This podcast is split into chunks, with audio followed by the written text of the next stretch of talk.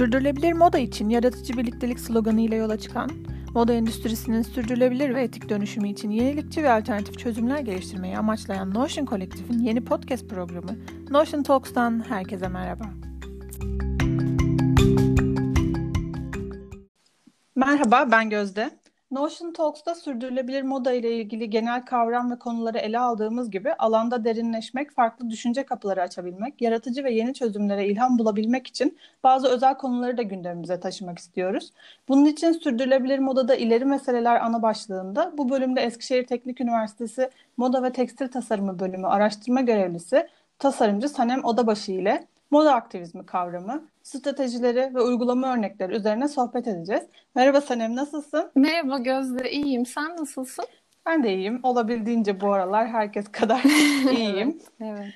Önce aslında konuya başlamadan önce ya benim için çok heyecanlandığım bir haftadır bir konu zaten. Seninle ilk konuştuğumuzdan beri. ee, önce dinleyicilerimize kısaca kendini tanıtmanı rica edeceğim. Sanem kimdir, neler yapar?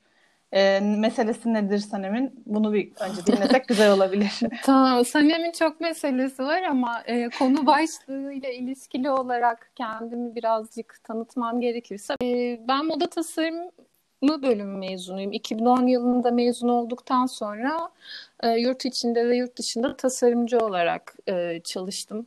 E, birçok e, aslında moda sektörü içerisinde yer alan birçok firmada e, dergilerde e, çalışma imkanı buldum. Tam da o sıralarda aslında benim sürdürülebilir moda ile ilgili sorgulamalarım başlamış oldu. E, bazı e, adil olmayan koşulları ve üretim biçimlerini gözlemlediğim için e, hoşuma git, gitmeyen şeyler soru işaretleri Hı-hı. yarattı kafamda ve ondan sonra akademik kariyerimi aslında e, sürdürülebilir moda üzerinde e, yoğunlaştığım bir e, araştırma eylemine dönüştürdüm. E, yüksek lisans tezinden beri aslında şu anda da doktora öğrencisiyim. E, Osman Gazi Üniversitesi Sanat ve Tasarım e, Fakültesinde. E, sürdürülebilir moda ile ilgileniyorum ve geçtiğimiz senede doktora araştırmam için The New School Parsons Fakültesinde e, bulunan Fashion Praxis grubuyla birlikte aslında bir yıl kadar e, akademik araştırmalarımı yürüttüm. E, bunun haricinde Union of Concerned Researchers in Fashion adlı e, Türkçe'ye çevirdiğimizde Duyarlı Moda Araştırmacıları Birliği'nin e, bir aktif üyesiyim. E, orada da aktivizm faaliyetlerine aslında devam ediyorum. E, ağırlıklı olarak aslında sürdürülebilir modayla haşır neşir olduğunu söylememde herhalde sakınca yoktur. evet, bizim de yollarımız aslında çok tesadüfen kesişti ama ikimiz de Eskişehir'de işte Anadolu Üniversitesi Yunus Emre kampüsündeymişiz evet. meğerse. Ve e, hatta Sanem'in babası da benim yüksek lisansta hocam. Yavuz Hoca.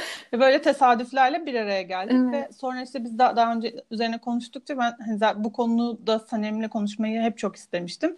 E, bu Notion Talks'u yapmaya karar verdiğimizde de yine ona gittik ve moda aktivizmi aklıma geldiğinde e, iki şey vardı aslında iki yol olduğunu düşündüm. Hı hı. Bir tanesi aktivizmin hem öznesi oluyor moda hı hı. yani bir ona karşı yönlenen bir aktivizm çabası var hem de aracı aslında yani bir yandan modayı giysileri ya da trendlere bir politik katılım aracı olarak e, kullanabiliyoruz ama aynı zaman yani bunu bir derdimizi anlatacak iletişim aracına çevirebiliyoruz. Hı hı. Ama bir yandan da modanın çevresel ve sosyal etkilerine karşı e, geliştirilmiş bir direnç var. Evet. Bu da aktivizmin yani bunu onu bir eyleme dönüştürüyor aslında. Evet. E, bu konu bu alanda da seninle konuştuğumuzdan sonra ilk konuyla ilgili e, şey yani ben de okumalar yaptım ve şuna en sonunda karar verdik. Bunu ikiye ayırmak ve birini şimdi konuşmak, birini sonra konuşmak. Hı hı. Çünkü ikisi de çok kapsamlı evet. konular ve bu hali bu programda da bugün aslında moda aktivizmini en basit haliyle moda endüstrisi, moda tüketimi ve moda tasarımı ile ilgili e, çeşitli politik, sosyal ve çevresel eylemlerin tümü olarak tanımlayacağım. Hı hı. E, ve buradan da aslında ilk sorumu sormak istiyorum. Moda aktivizmi nedir? Neyi amaçlar ve ne zaman ortaya çıkmıştır? Tarihsel olarak nasıl bir süreç izledi ve şu an neler yapıyor? Yani moda aktivizmi yani çok basit olarak açıklamak gerekirse eğer bireyleri moda endüstrisinden e, bağımsız olmaları için güçlendiren politik ve e, yani politik bir faaliyet ve katı e, burada şeye dikkat etmek gerekiyor. Yani e, aktivizm dediğimiz şey tamamen aslında değişimi istemek ve o değişimin bir parçası olmak üzerine kurulu bir anlayış. E, burada da senin bahsettiğin gibi yani moda ürünlerini ve nesnelerini aslında sen bir performatif öğe olarak kullandığın zaman başka bir aktivizmden bahsediyor olabiliriz. E, onlar içeriye göre değişir ve tartışılır. Ama bizim mesela bugün tartışacağımız tartışacağımız şey moda aktivizminin e, mevcut moda endüstrisine yönelik yaptığı eleştiriler e, üzerine kurulu olması. E, kısaca aslında hani böyle özetlemekte fayda var. Tarihi olarak baktığımızda yani benim e, araştırdıklarım ve düşündüğüm aklıma ilk gelen e, herhalde şey olur, ludistler olur. Çünkü yani moda kavramından bahsediyorsak eğer sanayi devrimiyle birlikte gelişmiş bir an, anlayış aslında moda olgusu, moda kavramı. Onun öncesinde giyim pratiklerinden, giyim kültüründen, giyim anlayışından bahsediyoruz. Fakat modanın bir endüstriye dönüşmesi sanayi devrimiyle aslında başlıyor. E, İngiltere'de e, ludistler olarak adlandırılan bir grup aslında tekstil işçisi makinalaşma ile beraber işlerini kaybediyorlar ve emeklerinin e, aslında o dönem hiç işe yaramaması ve e, ekonomik olarak kazançlarını kaybetmelerinden dolayı e, imalathanelerde, küçük fabrika atölyelere girip makinaları dik parçalıyorlar. E, böyle bir aktivizm başlatmış oluyorlar aslında. Çünkü el emeği ve iş gücü orada anlam değiştiriyor. E, o, dönemden itibaren aslında hani moda endüstrisinde birçok e, aktivizm örneğiyle karşılaştık. Daha bugün hala da karşılaşıyoruz.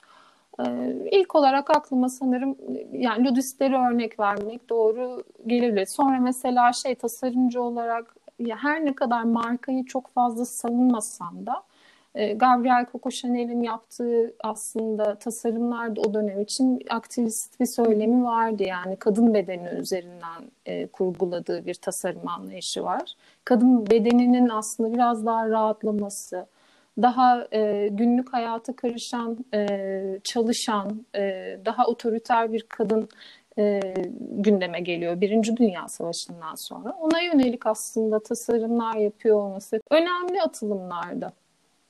Burada aslında az önce değişimi istemek ve değişimin bir parçası olmak dedin. Onu not aldım ben. Çünkü çok güzel özetleyen ve e, bir sonraki sorumun da aslında e, bağlandığı yer olabilir. Ben şey duygusal dayanıklılık kitabını okuyorum bu ara. Jonathan Chapman. Evet. Ve orada başında bir söz var ve bana kafamda böyle dağılıp duran bazı fikirleri toparladı bu söz. E, şöyle diyor. İnsanın doğal dünyayı yok etmesi sadece basitçe enerji ya da materyal krizi değil, bir davranış krizidir. Hı hı bu insanlarla yaptığımız seçimler ve peşinden koştuğumuz hayallerle ilgilidir hı hı. diyor. Bu benim uzun zamandır birçok platformda söylediğim şey. Yani biz sürdür, sürdürülebilirlik meselesini sadece materyale indirgeyemeyiz. Yani biz işte daha iyi e, daha az enerji harcayarak daha çevreci materyaller kullanmakla sadece sürdürülebilirlik sağlayamayız. Hı hı. Bu sürdürülemez evet. bence. Ee, özellikle Chapman ifade ettiği o peşinde koştuğumuz hayaller bölümü bence çok etkileyici. Çünkü hedefini neyi yaptığın, işte hayal ettiklerini e, materyal zenginliğin ötesine taşıyabildiğinde zaten çevre krizinin, enerji ve materyal atık gibi sorunlarını da çözebilmek için yol oluşturuyorsun. Yani senin burada söylediğin değişimin bir parçası olmak aslında. Bu davranışsal dönüşümü sağlamakla mümkün. İşte moda aktivizmi de galiba bunu yapmak istiyor en evet. çok. Yani e, davranış e, davranışsal bir şekilde problemi çözmeye çalışıyor ve bilinç yaratmak istiyor. Hı hı. Ee, sen burada bu bilinci yaratmak üzerindeki etkisini ve gücünü nasıl görüyorsun moda aktivizminin? Belki birkaç örnekle Tabii. E, anlatabilirsin. Yani şöyle Jonathan Chapman'dan örnek vermen çok harika bir şey aslında. Yani benim açımdan sürdürülebilirlik konusuna böyle çok hoş değinmiş isimlerden bir tanesi. Çünkü aslında biz tasarımcılar olarak da sürdürülebilirliği konuşurken daha hala materyal konuşuyoruz. Malzeme üzerinden konuşuyoruz. İşte atıkların e, kontrol edilmesi üzerinden konuşuyoruz. Çok hoş, çok güzel. Peki giyinmenin hoşluklarından e, kimler yararlanacak? Sürdürülebilir moda e, ürünü ortaya çıkardığımız zaman buna hangi gruplar ulaşabilecek? Onları çok tartışamıyoruz. Oralarda konu hep tıkanıyor. Yani sosyal eşitlik konusunda bir soru işareti devreye giriyor ve aslında moda aktivizmi de tam da buraya bir e, şey fayda sağlamak, bu alanı kolaylaştırmak, geliştirmek adına e, önemli atılımlar e, yapan bir anlayış. Çünkü becerileri aslında sağlıyorsun e, katılımcılarına. E, ve orada sorgulamaları yaparken şunu e, düşündüm ben hep. E, çok moda insanı çok fazla pasifleştiren bir e, şey aslında sistem. Yani şu anki mevcut moda sistemi e, katılımcıyı, kullanıcıyı, tüketiciyi, çok fazla pasifleştiren yani ben bir şey dikte edeceğim ve sen onu kabul edeceksin. Benim tasarladığım koleksiyonlar üretilecek. Sen onlar içerisinden kendine uygun olanı alacaksın ve zannedeceksin ki e, ben kendimi şu anda e, kendi kimliğime, kendi kişisel duygularıma göre bir e, tasarım nesnesini, ürününü seçmiş olacağım. Ama hayır, her şey senin için çoktan belirlendi. İki yıl öncesinden belirlendi senin iki yıl sonra ne alacağın. Şimdi böyle bir şey sistem varken moda aktivizi tamamen bunlara e, şeye küçük hamleler e, yaparak böyle sanki iğne, sürekli iğneler batırarak o sistemi rahatsız etme üzerine kurulu. Ben mesela şey de düşünüyorum, tasarımcı olarak ben yaptığım şeyleri, üretim pratiklerimi eğer insanlarla paylaşırsam onlar bir beceri geliştirecekler. Bugün yani biz belki tasarımcı olduğumuz için konusuyla çok haşır neşir olduğumuz için bir şeylerin nasıl üretil, üretildiğini, nasıl e, aslında güzel bir nesne oluşturacağımızı çok iyi biliyoruz ama bilmeyen o kadar fazla insan var ki bazen birisine böyle e, dikiş dikmeyi öğretmek, e, bir e, örgü örmeyi öğretmek, doğal boyama nasıl yapılır onu öğretmek e, çok aslında o beceri e, o insanlara kazandırmak anlamına geliyor. Beceri de güç demek. Yani o mevcut sistemdeki hiyerarşide yer alan insanların, otoriterlerin elinden gücü almak aslında önemli. Ee, orada mesela şeyde e, hacktivizm, açık erişim, katılımcı tasarım pratikleri çok işe yarıyor. Ee, bugün istemediğimiz kadar internette örneğin e, doğal boyama reçeteleri var. Yani ne kadar e, boya katacaksın, ne kadar su katıyorsun, içine bağlayıcı olarak hangi kimyasal maddeden hangi oranda e, koyacaksın aslında böyle çok witchcraft gibi bir şeye de dönüşüyor. Çok hoşuma gidiyor benim. E, onların hepsi açık ya da birçok tasarımcı da aslında mesela şeylerin kalıplarını paylaşıyor. E, fanzinler e, ortada e, isteme, istemediğin kadar bilgiye oralardan erişebiliyorsun. Onarım e, nasıl yapılıyor mesela eğer bir e, denim pantolonunda bir yırtık varsa onu nasıl onaracaksın? Bütün bu becerileri sen öğrendiğin zaman kendi içinde güçlenmiş olacaksın aslında.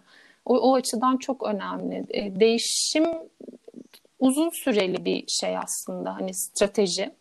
Moda aktivizminin stratejisi değişim, moda yani alternatif moda sistemleri yaratmak aslında. E, onun içerisindeki e, bu uygulamaları da taktikler olarak algılayabiliriz diye düşünüyorum. E, burada aslında şey de var bence bu bilinci yaratmak ya da işte pratiği öğretmek. Bir kendi giysini yapabilmeyi, kendi e, giysini boyayabilmeyi Hı-hı. öğretmek. E, bir şey, bir yana o beceriyi kazandırmak ürünle kurduğun bağı da arttırıyor. Benim giysilerimle kurduğum bağın güçlendiği yer kendi giysimi dikmekti. Hı hı. Yani benim da üretimiyle ilk temasım kendi giysilerimi yapmak üzerinden oldu. Hı. Ve o noktada artık ilk pantolonumu diktiğimde bundan sonraki hiçbir pantolona eskiden baktığım gibi bakamaz hale geldim. Çünkü artık kıymetli olduğunu gerçekten biliyordum. Hı hı. İşte onun arkasındaki emeği, harcanan e, materyalleri vesaire düşündüğümüz hı hı. zaman.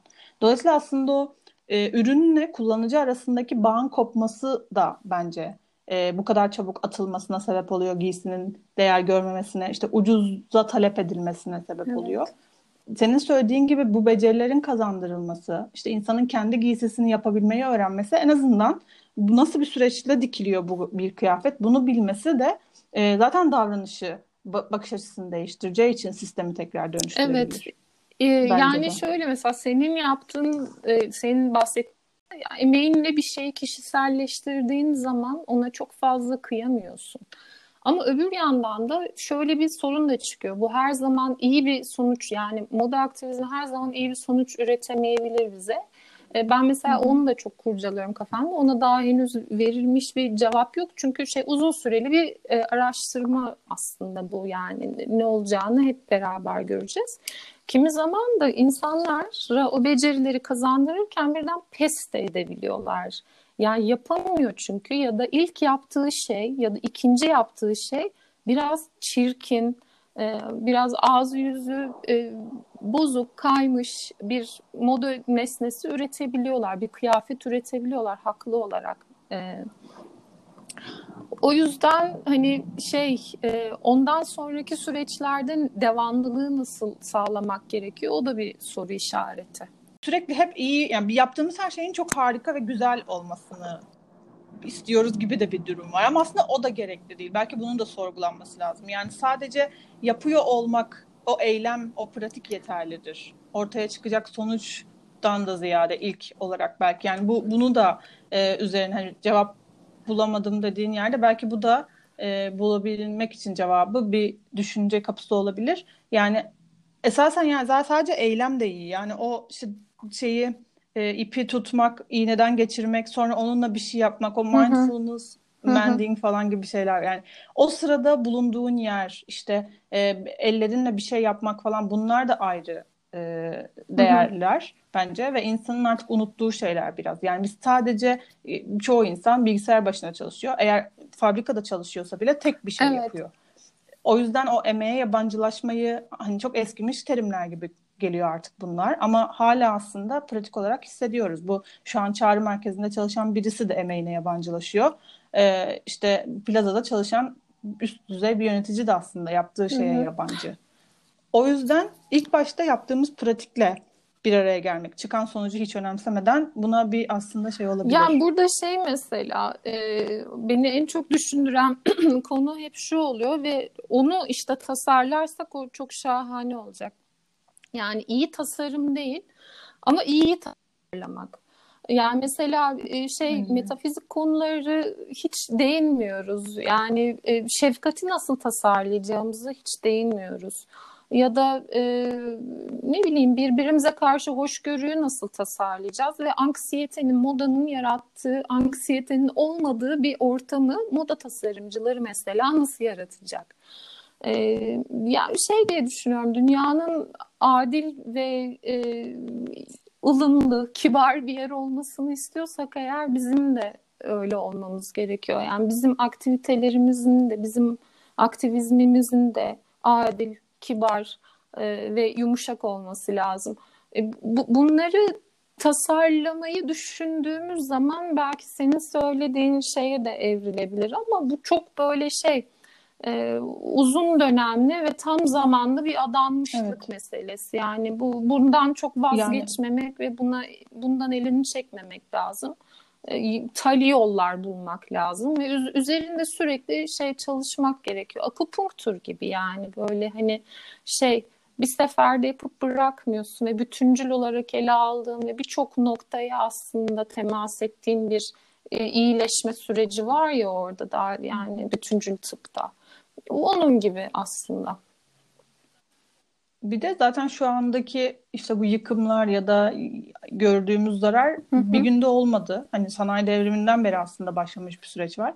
Dolayısıyla iyileşmenin de bir günde olmasını beklemek e, sağlıklı değil. O yüzden aslında bunun da nasıl ki o işte sanayi devriminin getirdiği sistem ince ince işte sabırla bu sistemi kurduysa bizim de alternatifini yine aynı şekilde kuruyor olmamız gerekiyor zaten yani. Hiçbir şey bir günde bozulmadığı için bir evet, günde düzenlenecek. Evet. O yüzden e, çok da yapmamak gerekiyor. Ne kendimize ne de e, yani çıktı olarak beklediğimiz şeylere, verilere.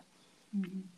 Peki bu aktivizm biraz daha böyle kafada canlanabilmesi için belki gitti katıldığın ya da senin gerçekleştirdiğin o taktiklerden, uygulamalardan da bahsedebilirsin. Nasıl pratiğe dökülüyor? İşte az önce şey dedin, e, fashion hacktivizmden konuştuk. E, işte ileri dönüşüm yaptığını biliyorum. E, bu, bu tarz böyle taktikler, stratejiler neler? Hani bunu aslında biraz kafada canlanabilmesi için Yani aslında soruyorum. şey e, ben buna ilk ne nasıl yapmaya başladığım diye senle konuşurken aslında şu anda düşündüm. Ben ilk sektörde çalışırken başladım aktivizm yapmaya ama şu şekilde oldu. Ee, ve o zamanlar onu nasıl yaptığımın ne olduğunu tam olarak tarifini bilmiyordum. Yani sonradan yıllar içerisinde öğrendim. Ee, Fransızca'da la peruk denilen bir e, tanım var. E, aslında yani Fransızcam yok. Yanlış e, şey yapıyorsam eğer söylüyorsam e, kusura bakmasın şey e, yani Türkçe'de peruk anlamına gelen e, Fransızca Hı-hı. kelime. E, bir iş yerindeyken çalıştığım saatler içerisinde e, şey e, maddi çıkar olmaksızın kendi işinle uğraşman demek. Yani şöyle bir şey yapıyordum. Benim mesela çalıştığım bir iki firmada o dönem şey maaş ödemelerini 3 gün 5 gün geciktirerek yani bir ayın sonunda iki ayın sonunda aslında sen bir bakıyorsun 10 gün ekstradan çalışmışsın maaşını 30 gün üzerinden vermiyor da 35 gün üzerinden, Hı-hı. 36 gün üzerinden veriyor. Öyle bir e, kurnazlığı yapmaya başlamışlardı. Ben de o dönem o mesela şey yapıyordum yani Gözde böyle tuvalete girip böyle 15 dakika uyuyordum falan hani her saat başı. Çünkü yönetimin tut iktidar yani ben gidip onlara bana maaşımı verin desem bana vermeyecekleri yüzde yüz kesin. Ya da biz mesela şimdi gidip H&M'e lütfen yüz, sürdürülebilir bir marka ol desek ediyoruz zaten değil mi? 10 yıllardır diyor. Olmuyor, Hı. olmayacak. Yani allem edecek, kallem edecek, başka alternatif cevaplar verecek ki o cevapların hepsi hazır zaten. Değiştirebileceğin bir şey yok. Yani işte e, kumaş arayışına çıktığım zaman mesela o dönem yani Aa, kumaş gelmemiş işte bekliyorum deyip böyle bir saat şey e, daha kendime vakit ayırıp kitap okuyordum böyle bir kafeye gidip falan hani e, şeyi tam birebir karşılığını alamıyorsun çünkü yani yaptığın şeyin çalışmanın.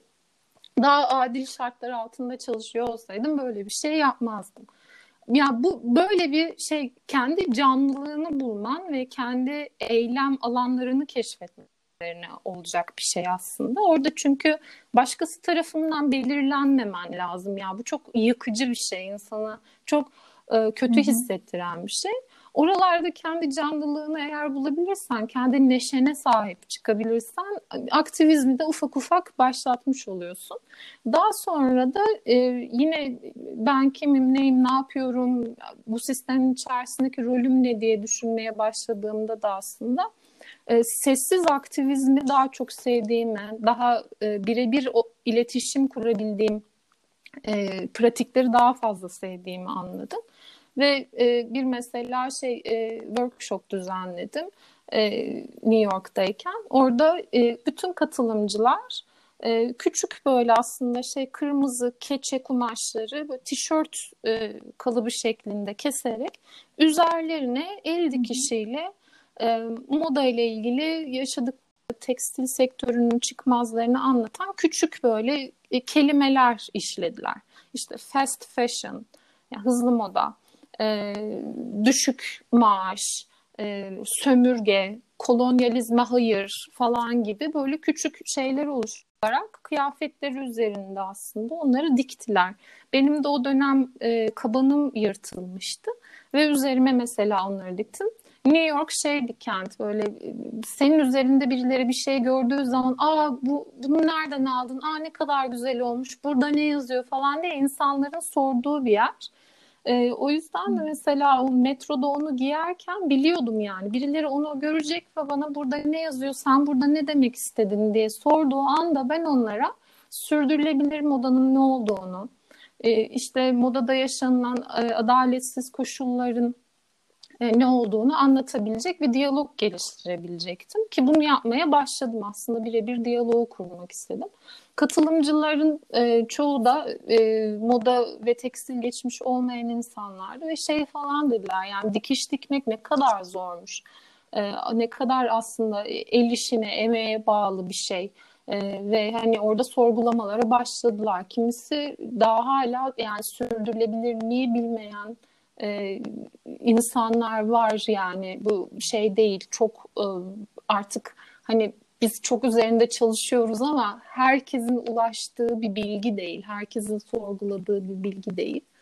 Ee, bu şekilde çalışmaları yapıyorum aslında. Onun haricinde e, Union of Concerned Researchers in Fashion'da mesela şey yapıyoruz. Yılda bir defa toplanıp sürdürülebilir moda e, sayfasını Wikipedia'dan düzenliyoruz hep beraber. Orada aslında bilgi ekolojisini geliştirmek ve doğru bilgiyi e, ulaşılabilir sağlamak hedeflerimizden biri. E, İngilizce olarak hani Sustainable Fashion Google'da günde 500 defa taranıyor. Türkiye'de 150-200 arasında değişiyor. Şu anda Türkçe olanını yapmaya çalışıyorum. Biraz ağır ilerliyorum ama o da e, belki sen de katılırsın ve şey yaparız beraber. Evet, e, çok isterim. Yani bu, bu, bu böyle çok yönlü şeyleri var aslında. Sadece materyal üzerinden değil de bilgiye ulaşılabilir kıl, kılmak, dağıtmak, diyaloğu geliştirmek, eğitim içerisinde öğrencilerle yaşadıkları sorunlar, sıkıntılar üzerinden bir şeyleri paylaşabilmek. Yani bazen sadece hani sürdürülebilir moda üzerinde değil de o öğrencinin bir derdi vardır, bir tasası vardır ya da kafasına takılan bir sorun vardır. Or- oralarda canlılığı yaratmayı çok seviyorum ve önemsiyorum yani. Bunların içinde bir de e, senin de söylediğin gibi işte bilginin erişilebiliyor olması işte senin sanırım katılımcı tasarıma falan giriyor yaptığın o e, evet. workshoplar. E, bu tam olarak nasıl işliyor? Bir de geçenlerde bir makale okudum. Ya belki sen bu ya makalede işte bu yöntemin yeni olduğunu söylüyordu. Halfway products diyor. Yani bir ürünü e, işte kalıbı var bir gömleğin diyelim. O kalıpla şeyleri kumaşı kesiyorsun ve insanlara o şekilde e, veriyorsun ya da işte cüzdi bir miktarda hı hı. şey marka onu satıyor ve insanlara kendi gömleğini kendisinin yapmasını evet. sağlıyor. Yani sadece orada işte bir yere kadar işte kesmek ya da kalıp çıkarmak gibi e, daha zor bilgileri bir kenara bırakıp onlara yapıyor, kesiyor. Ürünü yarı yola kadar getiriyor. Ve sonra ondan sonrasını aslında tüketicinin kendisinin yapmasını istiyor. Bu da mesela çok ilgimi çekti. Özellikle benim de kendi markam için mesela artık üretmeyeceğim basit modellerde bunu yapabileceğimi düşündüm. Bu ikisi hakkında da aslında birazcık konuşup hani katılımcı tasarım ve bu e, yarı yola gelmiş hı hı. ürünler diye Türkçe'ye çevirebiliriz sanırım. E, onlar hakkında sonra yavaş tamam. yavaş artık zaten sonuna Katılımcı geliriz. tasarımın aslında yani politik bir görüşü var. Yani o da az önce bahsettiğimiz e, konuya değiniyor. Orada e, insanlara beceriler kazandırıp o becerilerle e, aslında hep beraber birlikte bir şey üretebilmenin ne demek olduğunu anlamak ve anlatmak önemli. Ee, senin bahsettiğin Halfway Products'ta da ya senin birlikte tasarım yaptığın ya da o workshop'u yaptığın grubun e, kimlerden oluştuğuna bağlı. Mesela eğer gerçekten Hı-hı. el becerileri henüz e, kazanılmamış, henüz o kadar yeterli olmayan bir grupla berabersen örneğin şey yapabilirsin. Arkadaşlar hani ben e, bu, bu, bu boyamaları evde yaptım. Siz bu boyamalar üzerinden e, kendi tasarımınızı geliştireceksiniz. Ya da ben sizin için şablonları çıkardım, kalıpları çıkardım. Bu kalıplardan siz kumaşınızı keserek bir ürününüzü yapın diyebilirsiniz. Ee, o, o noktada orada katılımcı grubuna bağlı olarak aslında değişen bir şey. Burada önemli olan e, şunu sağlamak yani o sırada, o esnada diyelim 5-6 saatlik bir çalışma yapıyorsunuz. Onu yapıp bitirdikten sonra katılımcının ona devam edebilmesi, o eyleme devam edebilmesi için belli bir takım reçeteli, reçeteleri, nasıl yapılır e, kitapçıklarına, e, bir takım web sitelerini, uygulama biçimlerini ve malzemelerin nereden alınabileceğini de aslında paylaşman gerekiyor. Orada yapılıp biterse eğer sorun o sadece bir araya gelip aslında bir e, fikir teatrisinde bulunmak anlamına geliyor. Güzel bir şey ama bunun ikinci ve üçüncü basamağında o kişi eğer o bayrağı devralıp devam etmek istiyorsa ona yeterli bilgileri sağlamak zorundayız aslında moda aktivizmi bilgiyi demokratikleştiriyor evet, diyebiliriz. Evet, kesinlikle. Yani demokratikleştiriyor çünkü işte orada az önce bahsettiğim gücü sen e, karşı tarafa veriyorsun. Yani katılımcına sağlıyorsun ve veriyorsun.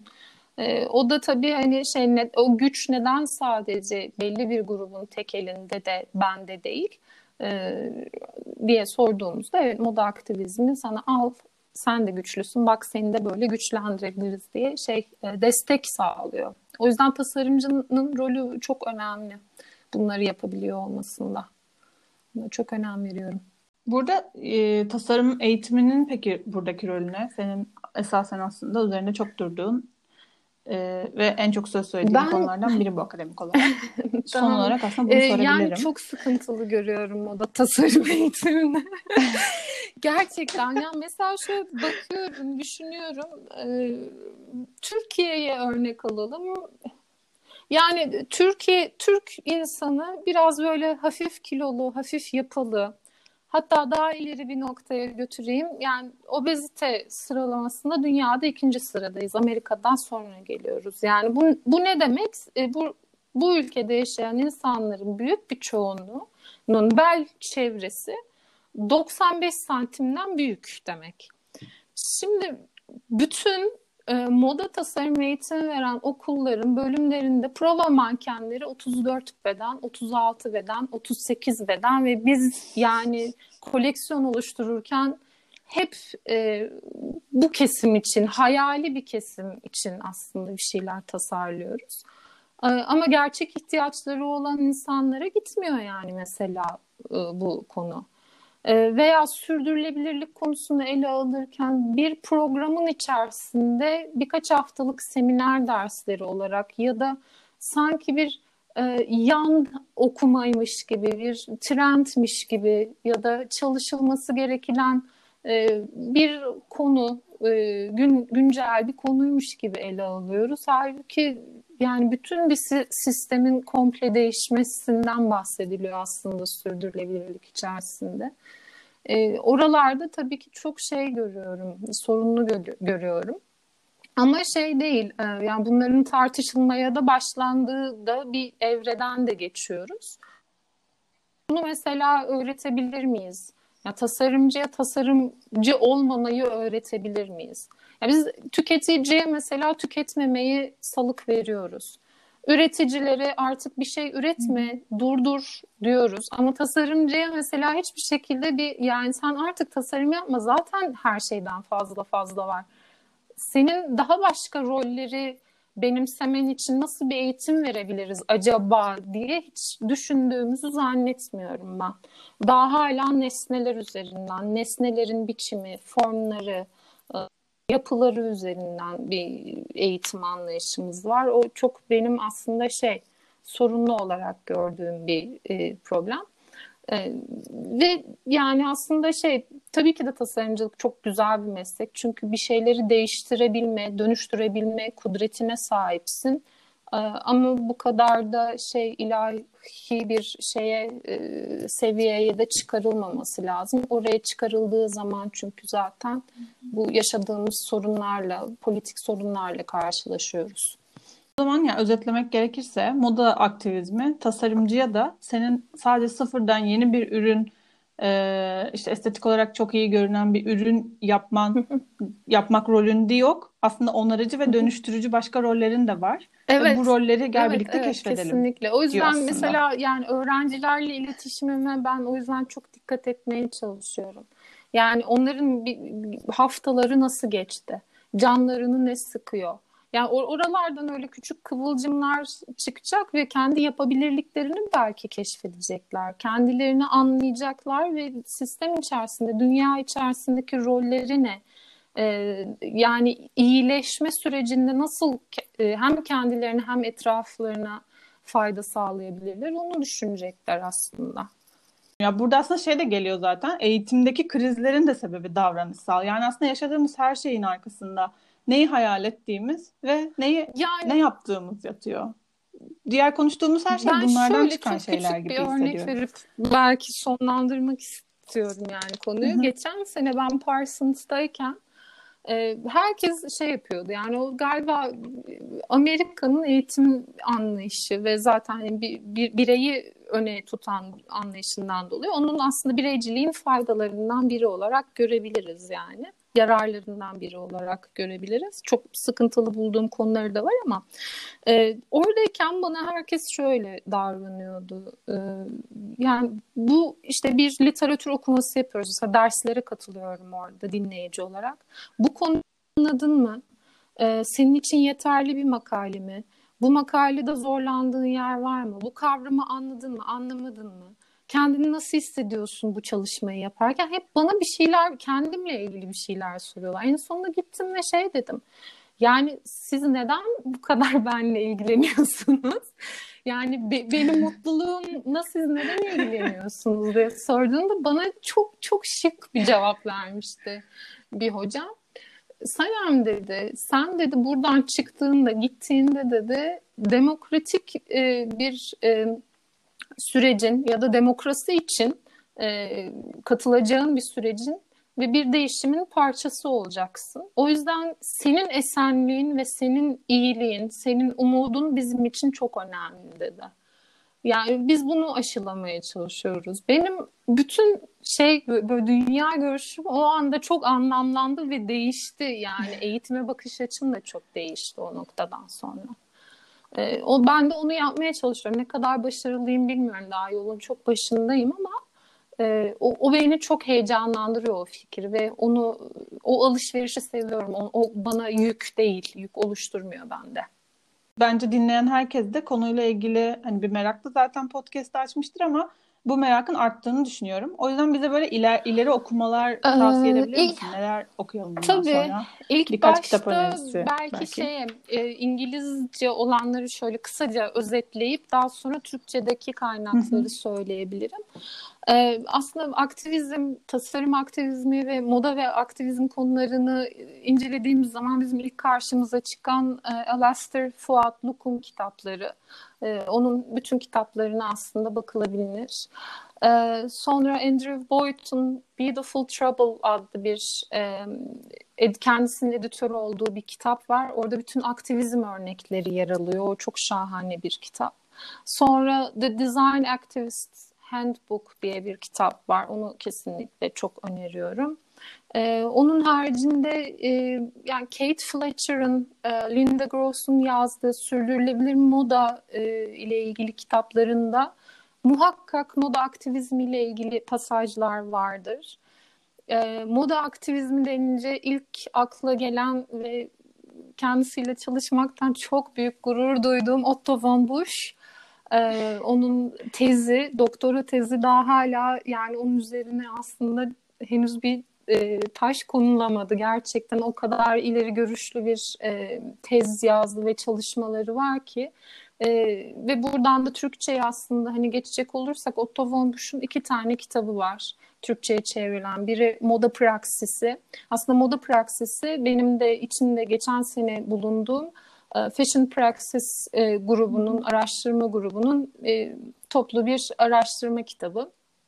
Orada çok müthiş özetliyor zaten bu konuştuğumuz konuları ve detaylandırıyor aslında. Sonra e, bir başka kitabı Otto von Busch'un Tasarlanacak Ne Kaldı? E, bu iki kitap çok güzel. E, sonra Şölen Kip, Kipöz'ün e, Sürdürülebilir Moda kitabı aslında yine çok e, önemli ve herkesin okuması gereken bir kitap.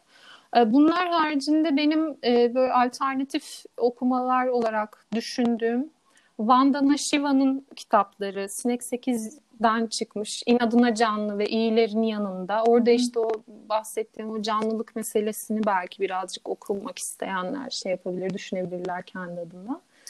Ee, bir de iletişim yayınlarından 2018'de sanırım çıkmıştı. Marta Nussbaum'un e, Yapabilirlikler Yaratmak adlı kitabı. O çok sevdiğim bir Ha çok iyi. Aa, geçen gün onu Türkçe'ye de çevrilmiş çok hoş. Ee, yani şey evet, Türkçesi e, orada var. da aslında daha farklı bir ekolojiyi nasıl yaratabiliriz konusu çok gündeme geliyor. O biraz daha tabii ekonomi ve siyaset bilimi ağırlıklı olarak e, inceliyor meseleyi.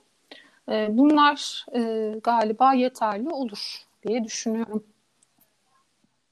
Evet çok bayağı bir okuma oldu. Ben not aldım hepsini şimdi. Ee, çok teşekkürler senin katıldığın için. Ya benim için zaten şeydi böyle keyifle dinlediğim ve böyle not alarak dinlediğim bir sohbet oldu.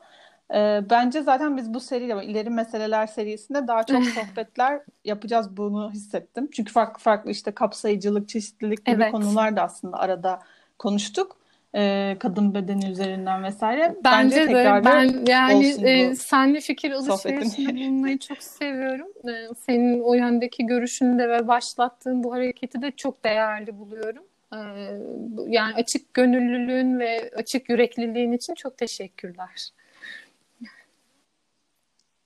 Ben teşekkür ederim. O zaman ben izinle programı kapatayım. Ben teşekkür ederim. Ee, teşekkürler katıldığın için tekrar. Görüşürüz. Bu bölümde Sanem Odabaşı ile moda aktivizmi kavramını, uygulamalarını ve etki gücünü ele aldık. Bu serimizi yaratıcı, yenilikçi, ilham veren ve bir o kadar da farklı düşünce kapıları açan konularla devam ettirmeyi planlıyoruz. Sürdürülebilir moda için yaratıcı birliklerin bir parçası olmak, bu moda aktivizminin aslında bir parçası olmak için sosyal medya hesaplarımızı takip etmeyi unutmayın. Oradan çeşitli etkinliklerle e, bir araya geliyoruz. On, haberdar olabilirsiniz. Bir sonraki bölümde görüşmek, görüşmek üzere. Hoşçakalın. Hoşçakalın.